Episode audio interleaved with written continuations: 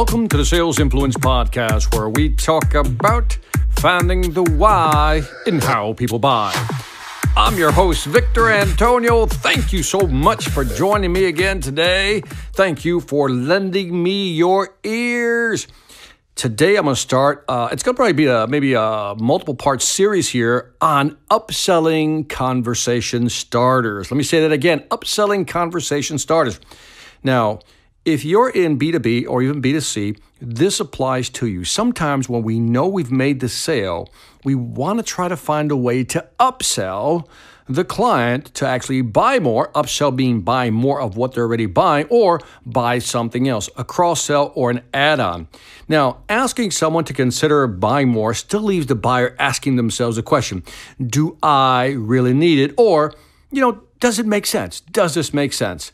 So sometimes an upsell feature might be apparent, in which case it makes it easy to buy.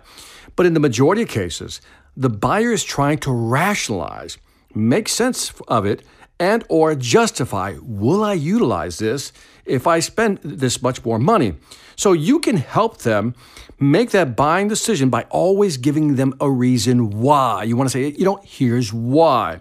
So the challenge at time is finding a way to kick off an upsell conversation. That's what this podcast is all about. How do you kick off an upsell conversation without being seen as you know, anxious or overzealous. So, what I've done is I've created a list of upsell phrases that you can use to get the customer to consider buying more of something, an upsell, or get additional add ons.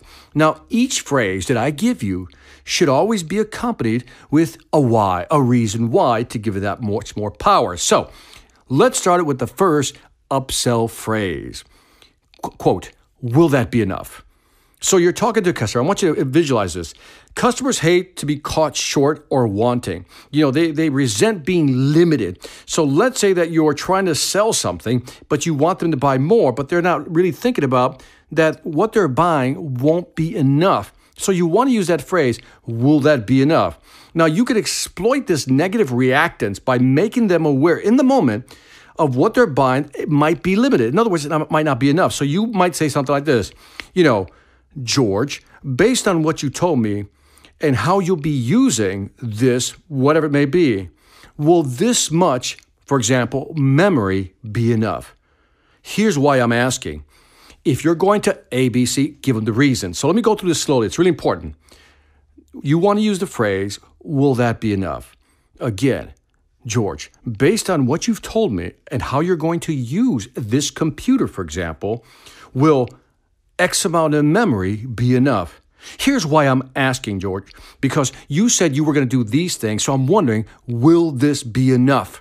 Now, see what I've done? I've just created this awareness in the client's mind that maybe, maybe they won't have enough of something.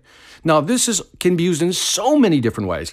Not only selling a computer, you know, anything that has limits of capacity, this is a perfect upsell phrase conversation starter. Will that be enough? If you're buying, let's say, an allotment of time, will that be enough time? Or do you think you should buy a little more?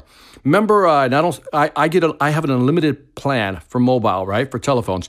So back in the day, and maybe they still happen out there, is that you buy, let's say, three to 500 minutes. And so the upsell phrase would work like this Will that be enough? Will 500 minutes per month be enough, given the fact that last month you almost used 500. And if you go over the limit, you know, you'll be charged X amount per whatever minutes you use over that limit. So, whatever it may be, that phrase, will that be enough, is a very powerful upsell phrase. Let's go to phrase number two. By the way, Oh, I love that one. That's one, again, it's a great way to start an upsell conversation. You're talking to the customer and you see an opportunity to mention something else that they might be interested in. So you casually say, by the way, that computer you're buying does come with fill in the blank, but you'll also need fill in the blank. Here's why I think it's important. Notice I keep tying the why after the upsell phrase conversation. So let me repeat that again. By the way, that's the upsell phrase number two. By the way.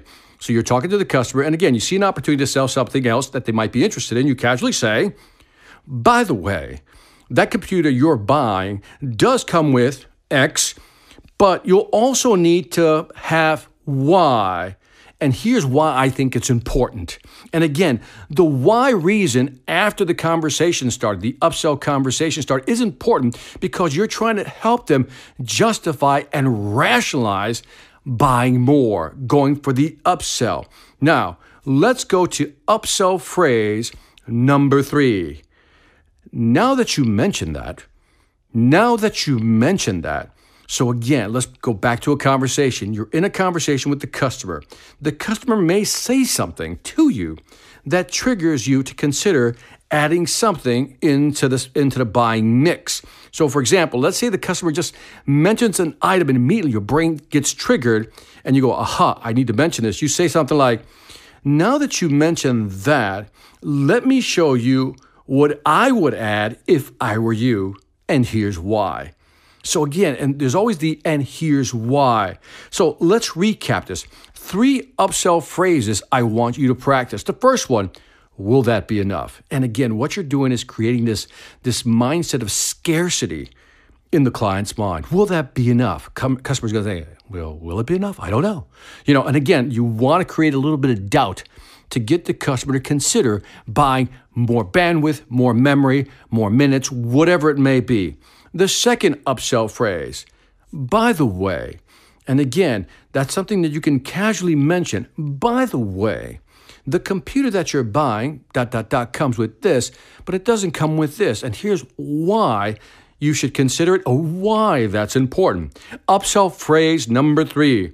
Now that you mention that, and again, I love that one because you can really throw that in in almost any part of the closing conversation. You know, now that you mentioned that, I want to show you something. Let me show you what I think would be even better or something you should consider, and here's why. So, again, three phrases. Will that be enough? By the way, and now that you mentioned that, three phrases that you can use to upsell, start that conversation, and get the client to buy more.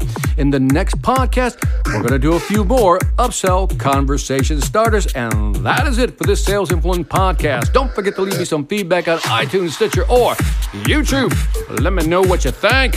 I greatly appreciate it. Also, check out my Sales Velocity Academy, salesvelocityacademy.com. If you want to sell more faster, check it out.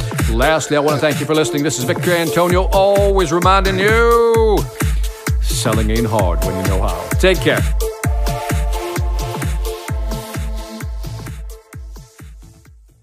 Hi, I'm Victor Antonio. I'm an author, sales trainer, and keynote speaker.